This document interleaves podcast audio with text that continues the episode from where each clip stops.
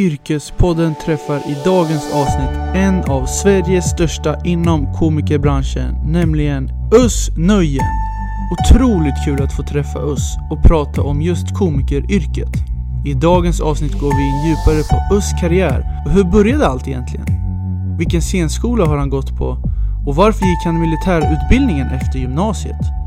Just nu är Us aktuell för hans nya show Världens historia med Måns Möller. Och hur förbereder man sig inför en så stor show? Och vad händer bakom kulisserna? Öst berättar hur man vågar ta steget ut på scen och hur man kommer ur sin comfort zone. Nu kör vi!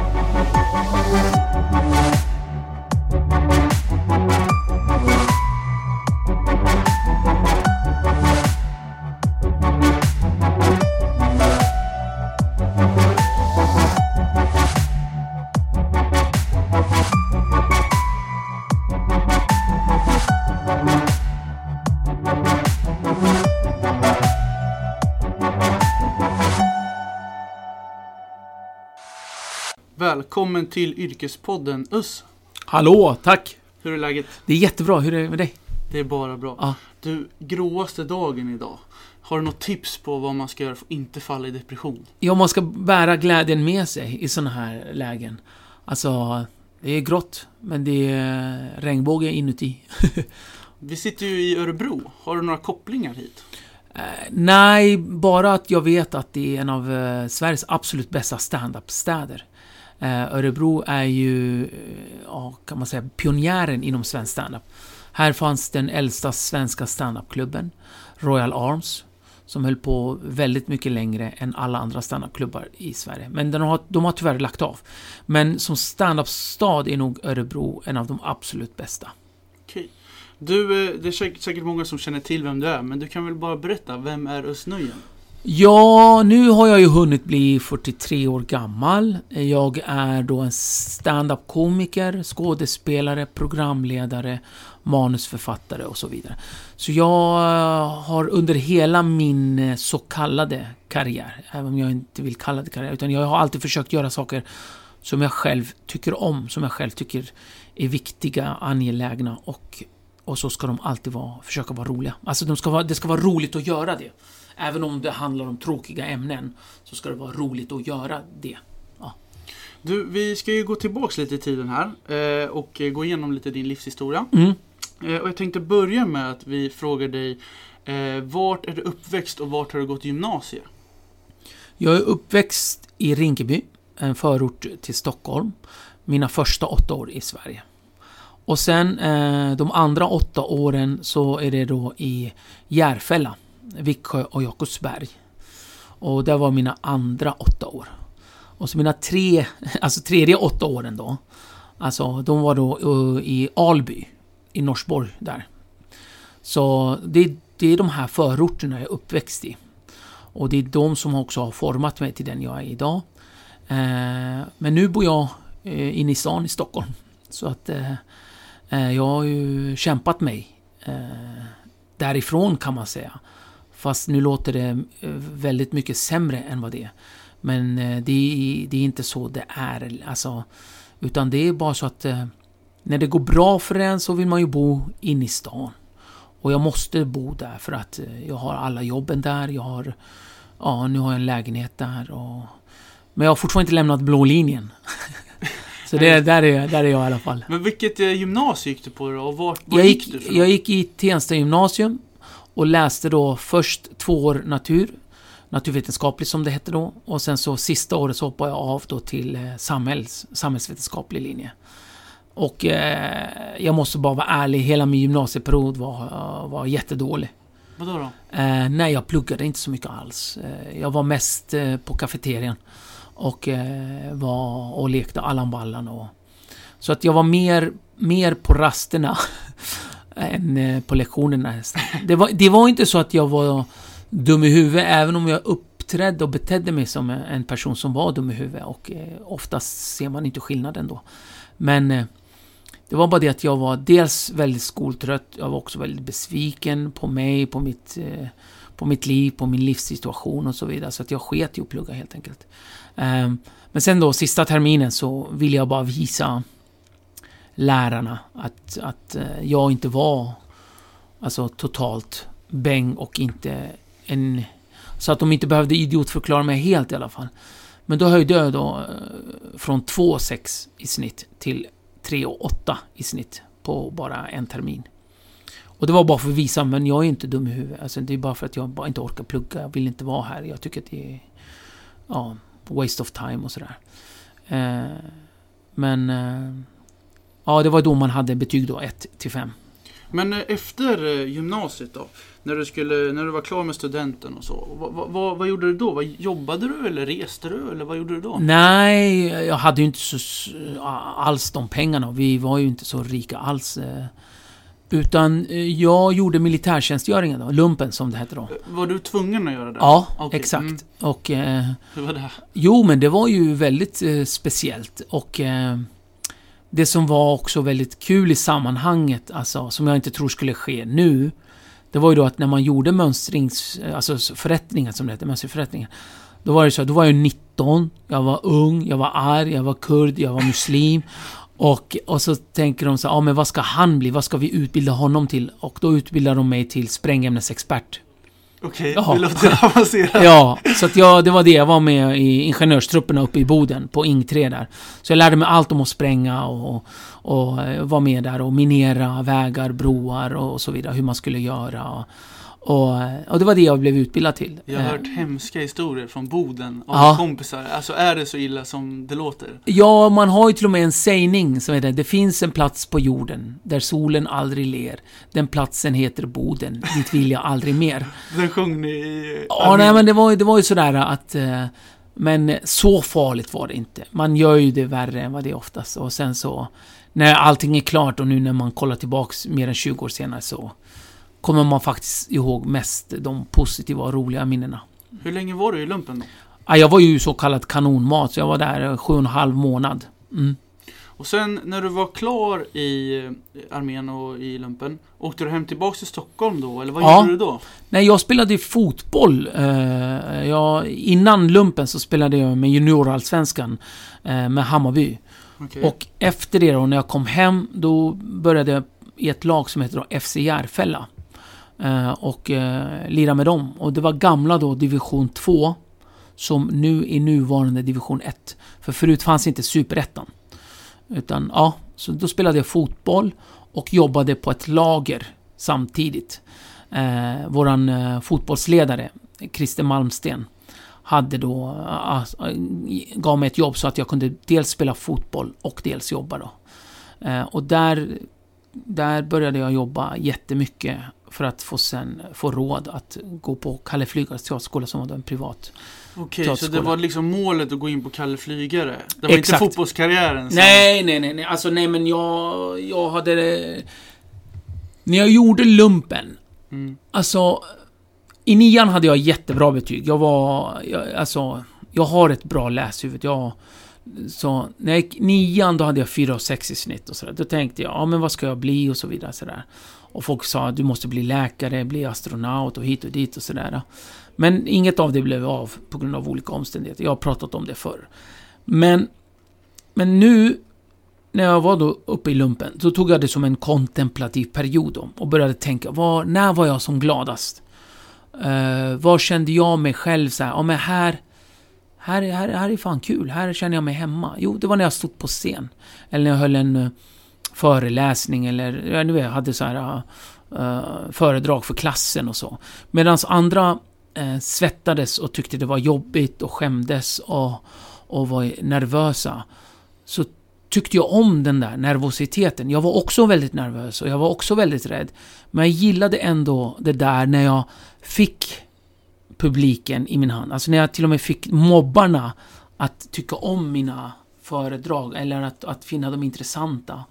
Och, och lärarna pushade den också och tyckte att dina föredrag är så intressanta och de är roliga och, och sådär. Så jag bara kände, och sen var det Ja, då var det sen på dramalektionerna jag, jag mådde bäst. Och så var det inne när du var inne på Kalle Flygare? Men ja. att komma in på Kalle Flygare, var det svårt eller är det något test? Eller? Ja, det är tester och sådär. Jag, jag Vad är det kan, för något? Nej men är, man får göra olika så här, skådespelartester. Men, men jag måste bara också säga att det är inte jättesvårt att komma in på Kalle Flygare. Eh, Kalle Flyg har inte heller någon scenskola eller teaterskola i den bemärkelsen att man blir färdig skådespelare. Inte alls. Utan det är en förberedande skådespelare. Alltså, du går dit för att förbereda dig för scenskolan. Du går dit för att förbereda dig för att kanske en dag bli skådespelare. Så de här ämnena du gör där hjälper dig jättemycket sen. Alltså till att bli eh, skådespelare, eller kanske bli skådespelare. Men de här ämnena kan också hjälpa dig att bli en jättebra talare, eh, att bli bättre på att prata inför publik, lära känna dig själv och våga utmana dig själv. Så det är en, det är en väldigt bra utbildning på det sättet också. Alltså det hjälper en oavsett vilken utbildning man väljer senare i livet.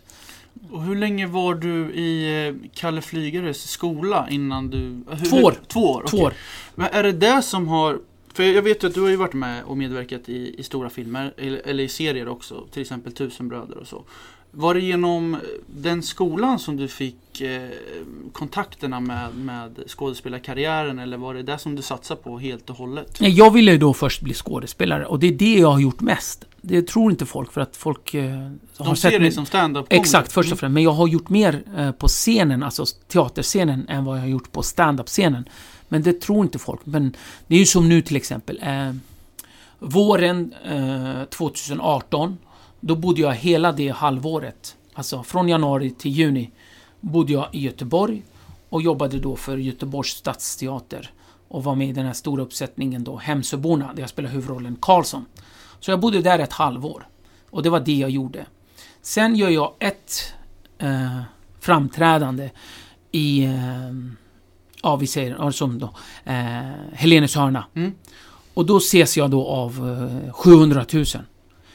Medan då jag, när jag i ett halvår, alltså i sex månader i Göteborg, så ses jag av 15 000. Mm. Och då är det ändå en bra publiksuccé för, alltså, du vet, i en stor roll, en av Sveriges största teaterroller, alltså som jag fått äran att få göra. Så att det där blir också så här att folk ser ju, 700 000 har sett mig som stand-up-komiker eller den här roliga killen på TV. Sen har då 15 000 sett mig live på teaterscenen som skådespelare. Och då har man då eh, ja, sett den riktiga jag. Medan då 700 000 har sett den här andra som folk tror är jag. Så det är ju en diskrepans, alltså en skillnad. Mm. Ja. Men eh, när du är inne på det här att du ville just bli skådespelare först. Hur eh, kom du in på det här med stand-up eh, komikeryrket? Jag menar, du, du ville bli skådespelare, men, men hur gled du in på det? Eh, jag jobbade som diskplockare på Ängelen i Gamla stan. Okej, är det en restaurang? Ja, det är en restaurang vid Mm. Kornhamns torg där. Så att, och eh, samtidigt som jag gick på Kalle Flygas teaterskola då. Och de hade någonting så, då som, var, som hette då teatersport. Det är här improvisationsteater. Okej. Och det här hjälper en skådespelartekniken, alltså skådespelartalangen och så vidare. Så att man det gäller att vara snabb i tanke och så. Eh, men då tog de in olika standup-komiker där. Mm. Och de här programledarna var med där också. Och jag gick omkring och plockade disk samtidigt och liksom svettades och jobbade stenhårt. Men ibland så ropade de någonting och då ropade jag bara tillbaks. Eller, och så blev det en rolig alltså, sak mellan mig och programledarna. Vilket då slutade med till slut att året senare, ett, bara ett, ett och ett halvt år sedan, inte ens det, så tog jag över scenen. Så att jag fick då vara på scenen och vara programledare. Ja, För det blev en, ett stående inslag och sakta men säkert fick jag komma upp på scen och sen så blev jag programledare för det. Och sen såg jag de här stand-up-komikerna då uppträda och så kände jag fan, jag hade alltid älskat och tyckt om, eh, och gör det än idag, Eddie Murphy. Mm. Och jag hade sett hans Delirious och Raw och tyckte wow vad mäktigt att bara ha en mikrofon och vara så rolig. Och så bara kände jag, och så såg jag de här svenska standup-komikerna och köra på vår klubb då.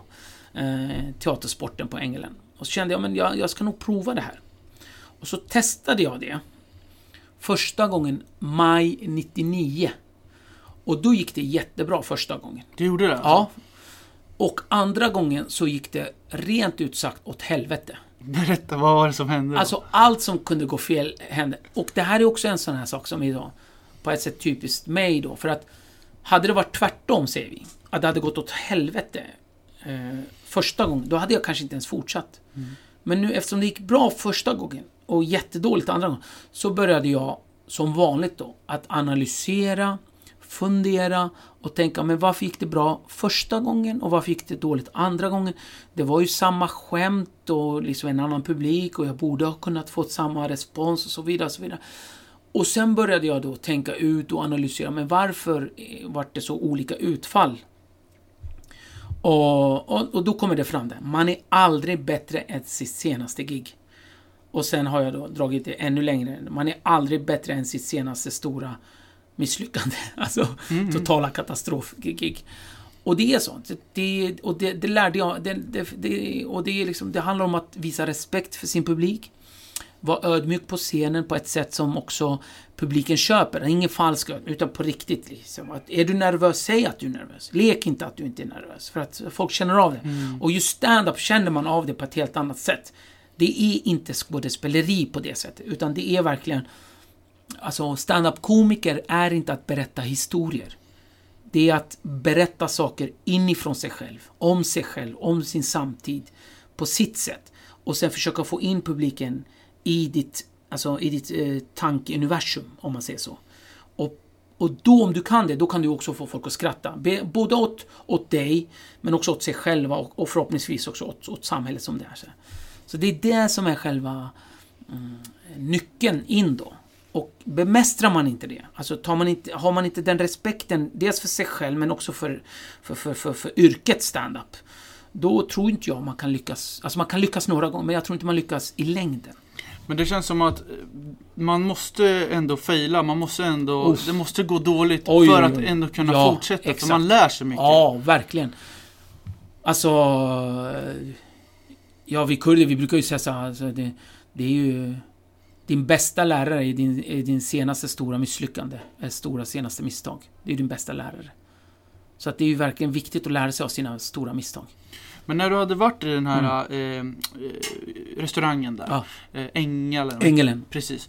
Eh, tänkte du då bara, nu, nu ska jag börja turnera på det här? Eller hur, nej, hur gick verkligen. allting igång? Nej, liksom? nej, nej. hur snurrar allting? Alltså, Jens. Eh, det tog mig 11 år mm.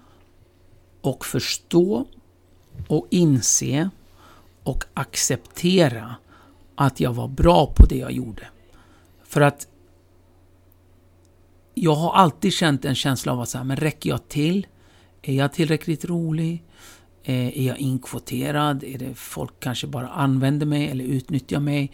Om man känner så här, eh, ja, men obehag ibland och man tänker så här, fan jag kanske inte är så rolig, men folk skrattar och, och så vidare. Tills det tog mig liksom... Och då var det då, då spelade jag in en film eh, i Frankrike, i Paris. Och det här var då utanför Paris och eh, för filmteamet så körde jag lite stand-up. Kanske var 50 stycken nästan. Körde lite stand-up 5-6 minuter. På franska. På franska? Ja. Kan du franska? Ja. Okay. Och, och och de skrattade. Alltså de skrattade. Och då kände jag för första gången i mitt liv, men vänta nu. Nu kan jag få folk att skratta på fyra olika språk. Vilka språk kan du? Jag kan fem språk, ah, någorlunda flytande. Det är kurdiska, svenska, engelska, franska och turkiska. Sen kan jag, alltså jag klarar mig på min italienska och jag förstår lite arabiska och lite sånt där. Så att jag, man klarar sig lite så. Ja, men, men, men då för första gången i mitt liv kände jag men vänta nu, om jag kan få folk att skratta på fyra olika språk fan då är inte jag så dålig. Alltså då är jag nog bra på det jag gör. Och det tog sån tid.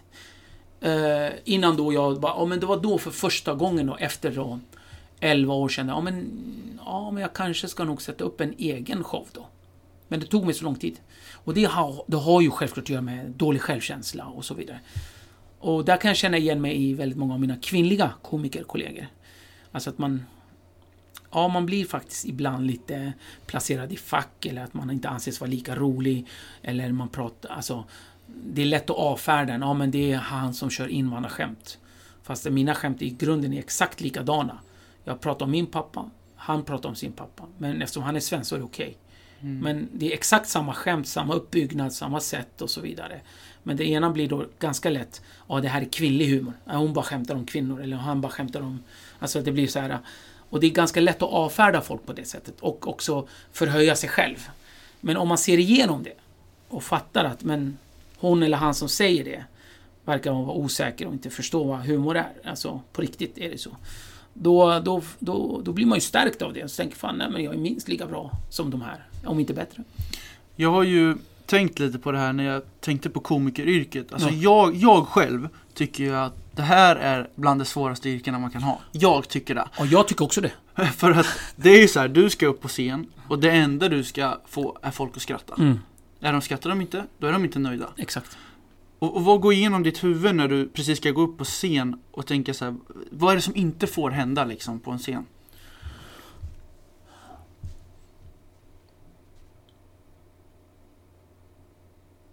Att det är tyst eller?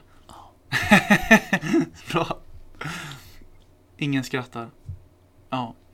Nej men det, det, det är såna där, det är mardröm. Och, och, vad- och vad, gör, vad gör du då? Och det är det här. Det är Mm. exakt det här. När man känner så här, åh nej, nej, nej, nej, nej, nej, nej, nej, nej, nej, nej, nej, nej, nej, nej, nej. Och man börjar, och du börjar ju prata nu, bara för att fylla i det här tomrummet. Och du börjar bli nervös. Och, så här. och det är den, just den känslan, den är fruktansvärd. Och just stand-up tycker jag, när det är riktigt bra, då finns det inget som är bättre. Men när det är riktigt dåligt, då finns det inget som är sämre. Alltså det är, det kan, det är så dåligt när det är dåligt. Man, man blir galen, och både som publik och som åskådare och där och hit. Du vet, man, åh, man, blir helt, man blir helt galen av hur dåligt det kan vara. Men sen när det är bra, då är det det bästa som finns.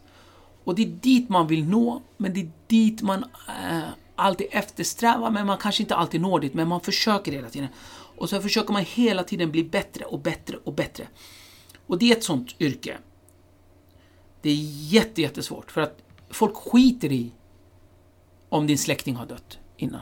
Folk skiter i om, om din partner har lämnat dig precis i telefon bara för, för fem minuter sedan. Och du ska ändå gå upp och få folk, 700 pers eller 1000 pers, att skratta. Ingen bryr sig. De har betalat dyra pengar, de har skaffat barnvakt, de har pratat om det här kanske i månader, någon har fått det som julklapp eller födelsedagspresent. Ja, liksom, och tagit sig dit, kanske hotellnatt och kanske ska ragga på sin partner, nya partner, alltså, vad som helst. Alla är där för att få, och den, och den här respekten måste du ha för din publik. De skiter i vad du har precis genomgått. Så du måste leverera. Och du måste vara rolig. Och det finns ingen annan utväg. Och, och det är svårt. Men det är det, det, det är det som är ditt jobb.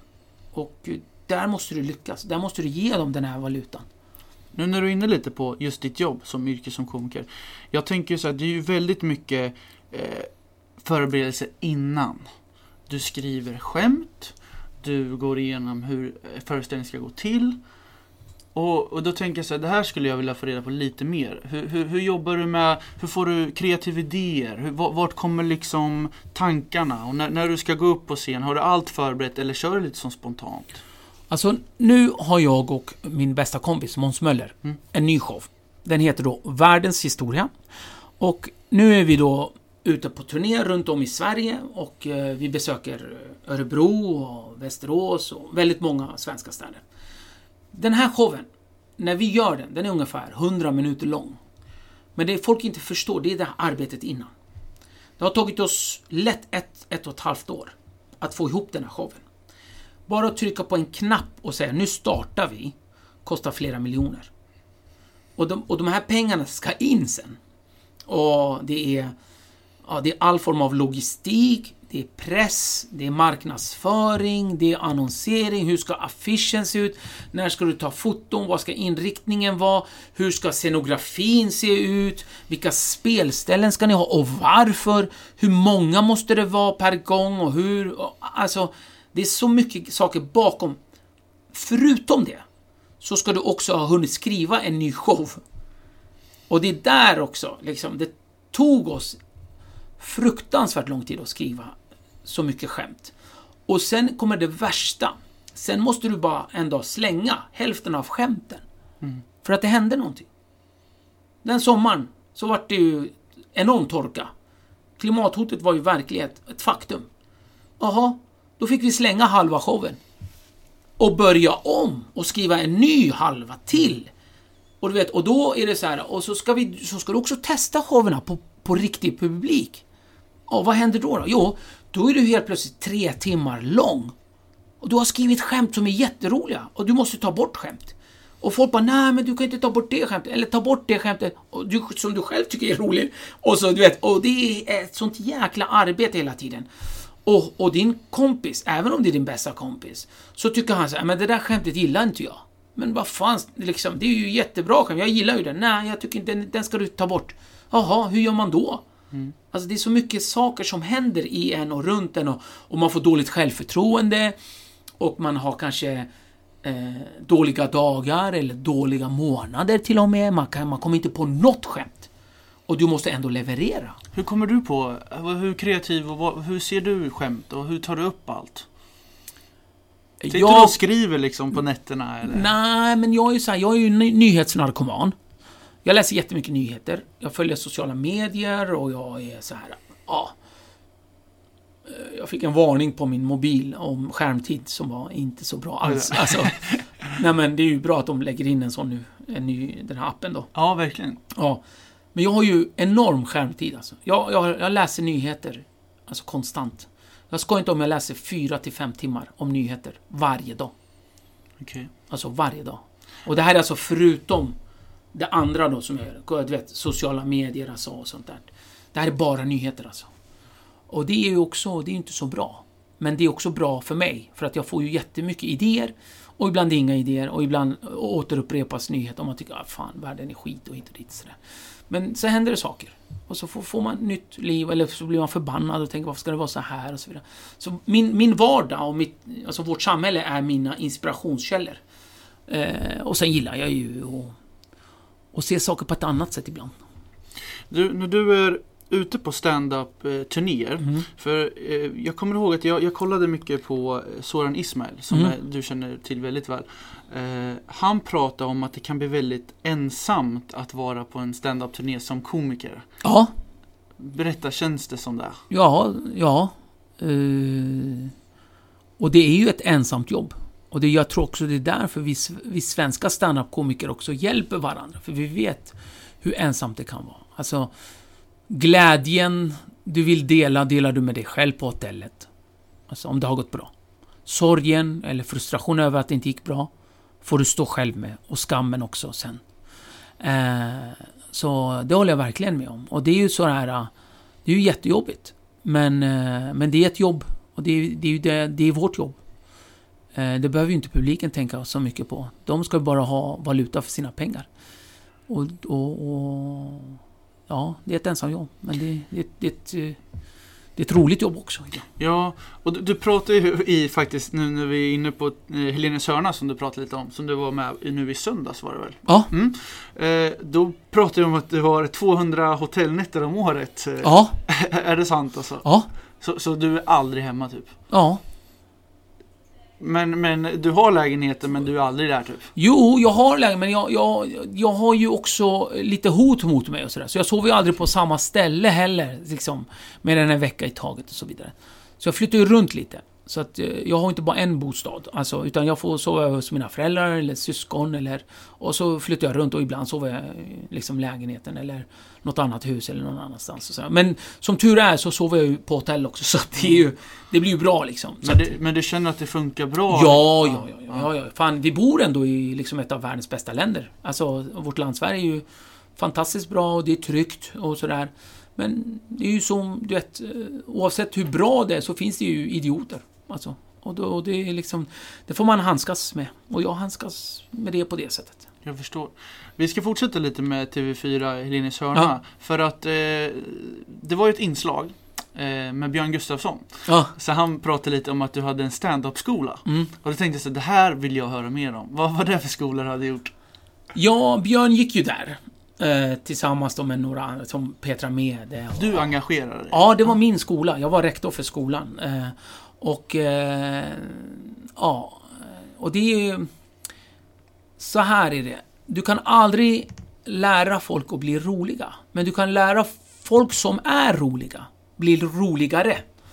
Eh, snabbare, effektivare, bättre på scen.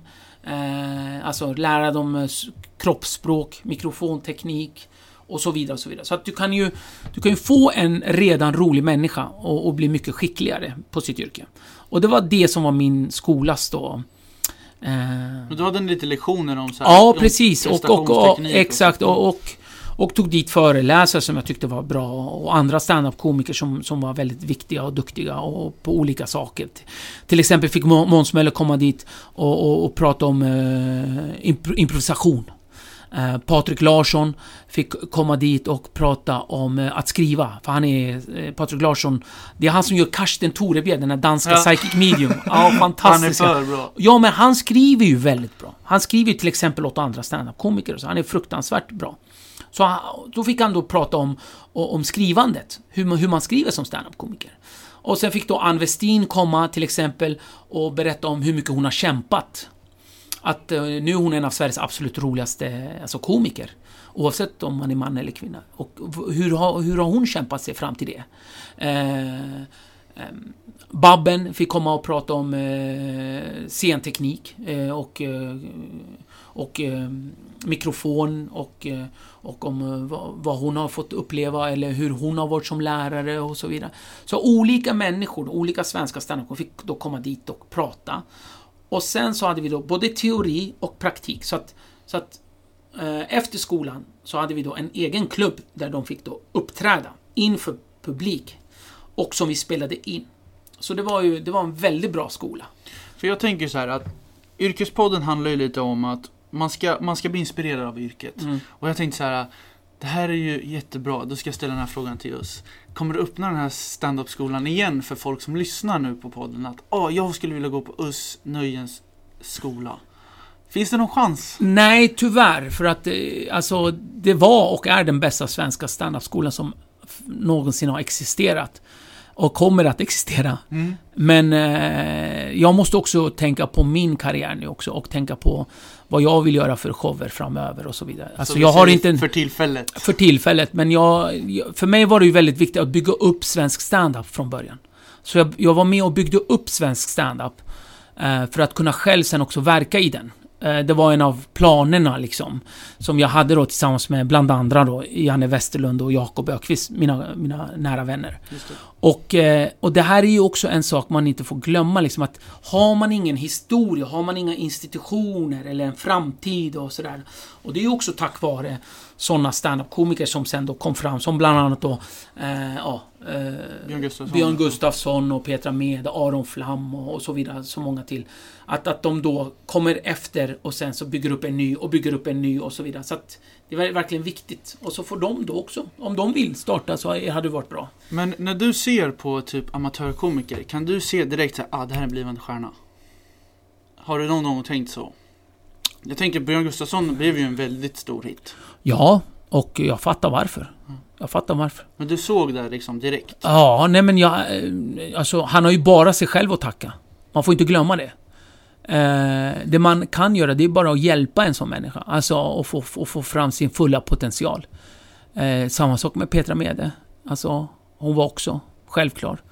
Eh, alltså att man får, man får ju bara... Man får bara ge dem det de har och så hjälpa dem att inte stå i vägen. Du vet, för de har till slut bara sig själva att tacka. Du, du var lite inne på det här med aktiv på sociala medier, för du har din skärm, för Ja, skärmen säger ifrån Ja, dig ja. nu. Den plingar så här, stäng av, ja stäng av verkligen. mig. Ja, verkligen. Men eh, hur jobbar du med sociala medier och sådär? Eh, Alltså när du ska marknadsföra och så, är du väldigt aktiv? Ja, det är jag. Jag är nog överaktiv där, precis som jag är i... Alltså nu, nu får jag ju liksom krupp för att jag har suttit för länge.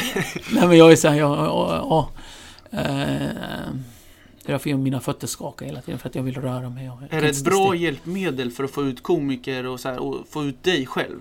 Tycker du? Tycker du det är en bra plattform med sociala medier? Ja, alltså de som följer dig kan ju välja att avfölja dig. Alltså jag är på Instagram, jag växer där lite sakta men säkert. Eh, och eh, saken blir då att, du vet, jag är ju så... Jag skriver ju kröniker i Expressen varannan onsdag. Eh, och jag är väldigt politisk i mitt sätt att vara. Eh, jag älskar vårt Sverige och skäms inte för att prata om det. Eh, jag eh, älskar även vårt land, alltså mitt land Kurdistan och kurderna. Jag skäms inte heller för det. Och och pratar om orättvisor. Och sen skäms jag inte heller för att skämta ibland. Och det kan bli bra skämt, roliga skämt, dåliga skämt och så vidare. Så att jag, jag har en ganska bred palett med saker som jag tar upp på min Insta. Eller på min Twitter då. Twitter är inte lika roligt längre, det måste jag bara säga. Det är, jag har jättemånga followers där, men, men det är inte alls lika roligt. Eh, men, eh, men både på... Sen har jag skapat en ny eh, fansida på Facebook. För min förra då, eh, jag hade nästan 50 000 då, men det blev ju som en wall för folk att uttrycka sina åsikter bara. Folk bara trodde att det var deras liksom, eh, ja ja, politiska plattform och så vidare. Så jag, jag tog bort den helt. Så nu har jag börjat starta en ny då. Jag ska rensa lite mer och sådär. Du, när du är inne lite på fans och sådär. Eh, jag har ju faktiskt träffat dig några gånger innan det här. Jag beklagar, förlåt. Nej, men eh, du känner säkert till Strumpis. Ja. Eh, och det är ju en nattklubb här i Ja, Örebro. jo tack. Och- Jo tack. Där har jag varit full. Många gånger här i Örebro. Så- så- jag... jag- skäms och jag ber om ursäkt redan nu. För allt som kommer komma fram nu. Det här, det han pratar om har aldrig skett, säger vi. Nej men vi, vi sprang på det, jag tror jag var 18 år i alla fall. Eh, Ja. vi hade druckit lite eh, och, och så såg vi att Östnöjen är, jag tror Mårten var också med. När jag hade kört någon standup. Så, så, så tänker jag så ja men det är ju det är dem, de känner man till. Och mina kompisar bara Åh vi måste springa fram till dem och vi måste ta kort och så här. Jag bara, ja men vi kan ta kort, absolut. Så vi gick fram och tog kort. Men så skulle, och så är det alltid någon, och det här har du säkert varit med om hundratusen gånger. Du, säg något kul. Ja. Och, och så tänker jag bara, men min, min kompis är bara, vad, vad säger du? S säg något kul. Jag bara, men lägg av, det där är ju bara skämmigt, lägg av. H- hur mycket stöter du på det egentligen? Jo, ganska ofta. Och det är oftast killar. Ah. Det är oftast killar. Säg något kul. Åh, så tycker de att de har varit riktigt roliga. Aha. Helt Ja. värdelöst. Ja, det är det, men jag har ett, ett ganska bra svar, som jag brukar säga. Får man höra, Va? får man höra det? Ja, men säg det då. Säg, säg. Eh, säg något kul, Okej, du är snygg. tack. men du, Alltså, och då, och då blir oftast den här killen, ja, han blir så här lite stött. ja, Inför sina vänner, eller inför tjejer eller sådär. ja. Och så blir de så "Åh, äh, Det där var inte kul. Ja. ja Och så det, säger du, natt. ja men alltså, nej men det spelar ju ingen roll. Liksom, men, det är, men det är en sån här grej som... eh, Alltså... Eh, ser du svenska standup-komiker där ute, alltså bara var dig själv. Mm. Eh, alltså... Ja, jag, jag tycker om när publiken kommer efteråt och Alltså, vill jag prata tycker det är med lite kul att ta en bild. Ja, nej men det gör jag också. Jag, jag, jag, är ju, jag är ju jättetacksam att folk tycker om en och vill ta kort med en. Alltså på riktigt tacksam. Det är ju det är tack vare er jag finns. Det är tack vare liksom publiken, att, att folk ens vill se mig. Och som jag kan göra det jag tycker jättemycket om. Och, och då får man aldrig tro att man är något. Eh, Men sen finns det ju också gränser för hur mycket man kan tåla, eller du vet, orka med, du vet. Det här, ja, du vet, här, folk som...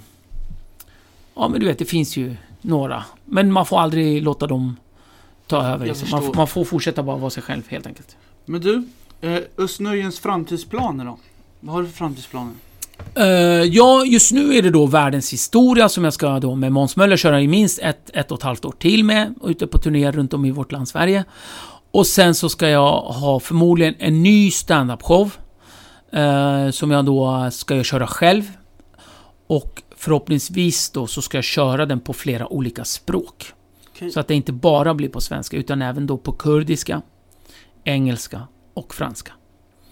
Det är en utmaning. Ja, det är verkligen en utmaning och, eh, och det måste bli bra och det måste bli intressant. Men framför allt måste det bli roligt. För det är det som är det viktigaste med stand-up. Att det måste bli roligt. Alltså att folk ska skratta så snoret rinner. Det är det viktiga. För mig är det det absolut viktigaste. Du, vi ska faktiskt knyta ihop den här säcken Ja. nu. Och nu ska jag göra så här, jag brukar säga så här till alla mina gäster. Mm. Och det är så här, du ska få avsluta nu och ge tre tips. Och då ska du tänka så att de här tre tipsen ska vara för en person som vill bli komiker. Som vill stå med stand-up eller jobba med någonting i komikervärlden. Vad är ditt tips nummer ett? Var ihärdig. Modig, alltså var ihärdig länge och, och, och ge inte upp i första taget. Utan, och det här menar jag med ihärdig, att, att man, man skriver skämt, skriver om dem, slänger dem, gör om dem, släng dem igen, skriv nytt, skriv nytt igen, skriv om den, skriv nytt, skriv om, skriv upp, skriv upp. Alltså verkligen, alltså göra det länge, länge, länge. Alltså, och, och, och, och, våga utvecklas hela tiden. Du vet, var ihärdig och var, liksom att aldrig ge upp. Det är viktigt. Superbra. Ja. Tips nummer två då, vad ska de tänka på? Ja, du måste ju få airtime. Vad betyder det? Alltså, gå upp på scen. Våga.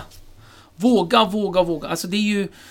Eh, det är ju det vi pratar om liksom. Det är inte många som vågar stå på en scen. Och av de som vågar stå på en scen, så vågar inte ens 70% försöka vara roliga. Så att det är väldigt få som vågar, alltså, överlag.